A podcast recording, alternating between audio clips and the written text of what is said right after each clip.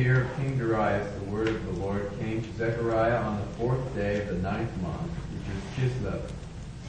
Now the people of Bethel had sent Sharezer and Regem-melech to their men to entreat the favor of the Lord, saying to the priests of the house of the Lord of hosts and the prophets, Should I weep and abstain in the fifth month, as I have done for so many years?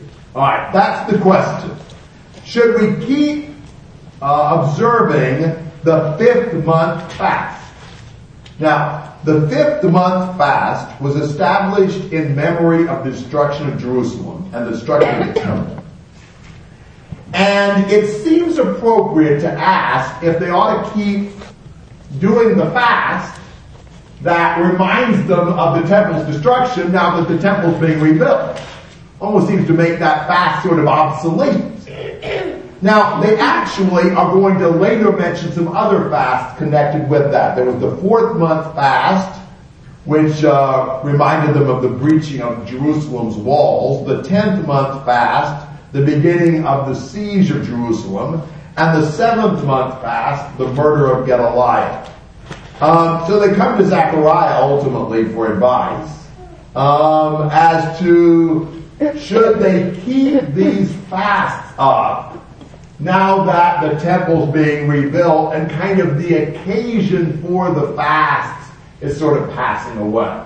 Good question, right? Now the Lord loves a question like that because he uh, he answers that in a complex four-part way that goes way beyond the question to deal with a whole lot of things that they needed to know. So, questions or comments about the question? Alright, first part of the answer, 4 to 7. Then the word of the Lord of hosts came to me, Say to all the people of the land and the priests, when you fasted and mourned in the fifth month and in the seventh, for these seventy years, was it for me that you fasted? And when you eat and when you drink, do you not eat for yourselves and drink for yourselves? Were not these the words that the Lord proclaimed by the prophets when Jerusalem was inhabited and prosperous, with her cities around her, and the south and the lowland were inhabited? Wow. So what's the Lord's basic answer should we keep fasting?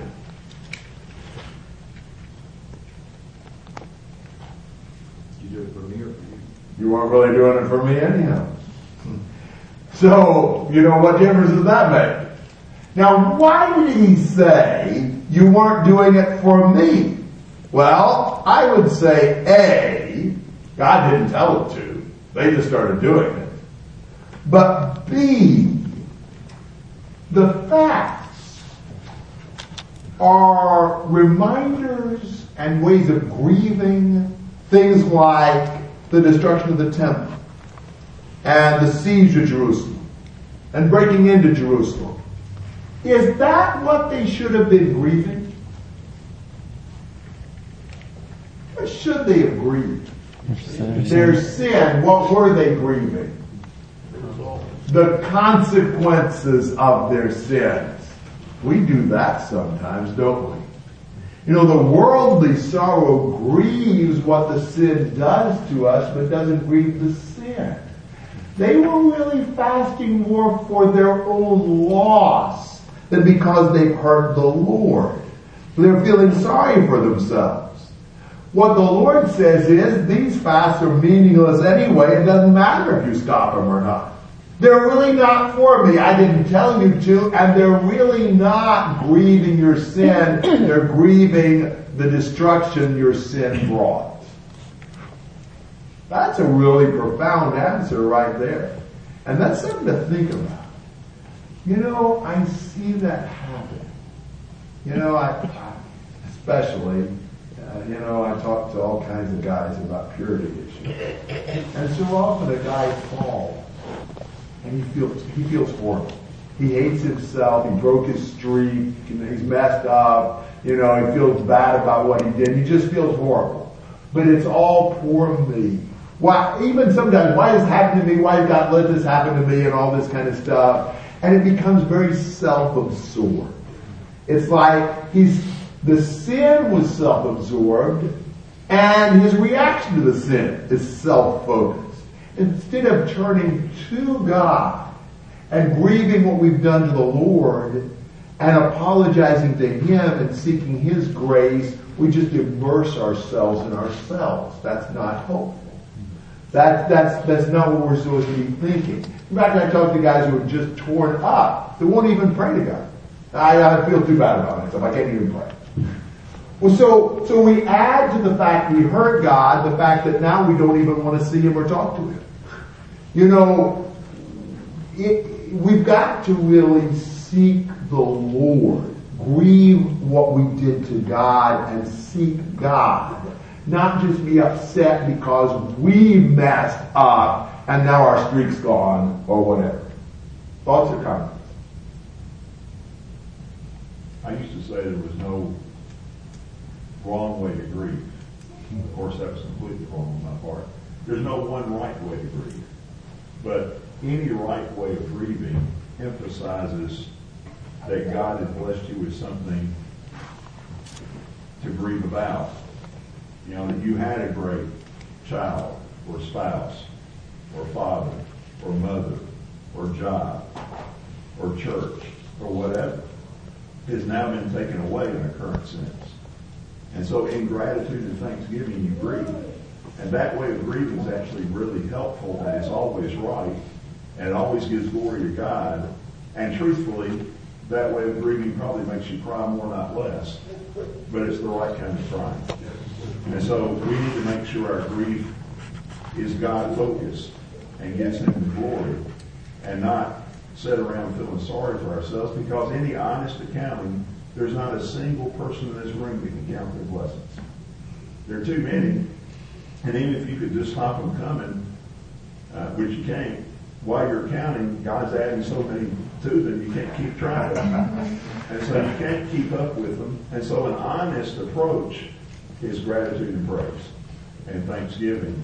And grief should be based on that. And all grief really is, any kind of grief is always based on gratitude, but too often we forget that. And we just dwell in feeling bad about things. Yeah, very good point. And the focus needs to always be on the relationship with God. Focused on Him. And grief in general needs to be that. Grief over our sins certainly needs to be that. Fine. I think God gives us all these Bible examples, we'll talk about some of them, but, and, and we need to become like them. I think about Joseph. When Joseph was tempted and followed his wife who herself to him, his response was, how could I do this great evil and sin against God? And I think God gives us examples like that, that we would say, I want to be like Joseph. I want to be like Moses, whoever it may be. Yes. Amen. Other thoughts? Okay, let's try one more section and then we'll stop. Um, 8 to 14.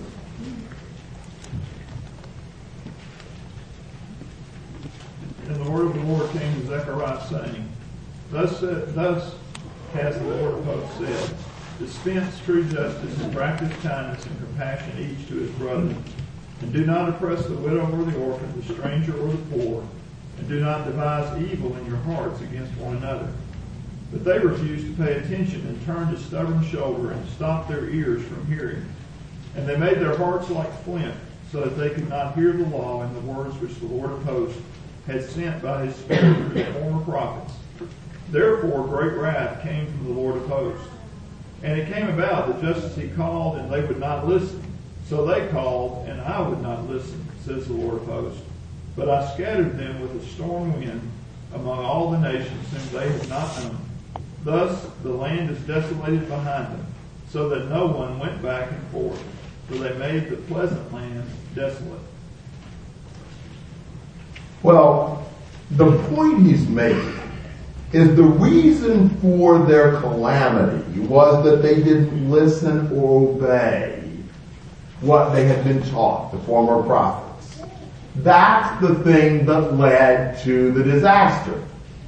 Now, he starts in verses 9 and 10 by saying, here's what I want. Justice, kindness, compassion to your brother. No oppressing the widow, the orphan, the stranger, the poor. Don't devise evil in your heart toward each other. God always wants impartiality, justice, and truth. And he's always very sensitive to taking advantage of the weak. We need to, at the risk of uh, saying things that may not be popular, we need to listen to these passages more. They're everywhere, especially in the Old Testament. How many times does he group the widow, the orphan, and the foreigner? And sometimes the poor. And the point is, those are the most vulnerable classes of society, the easiest ones to take advantage of.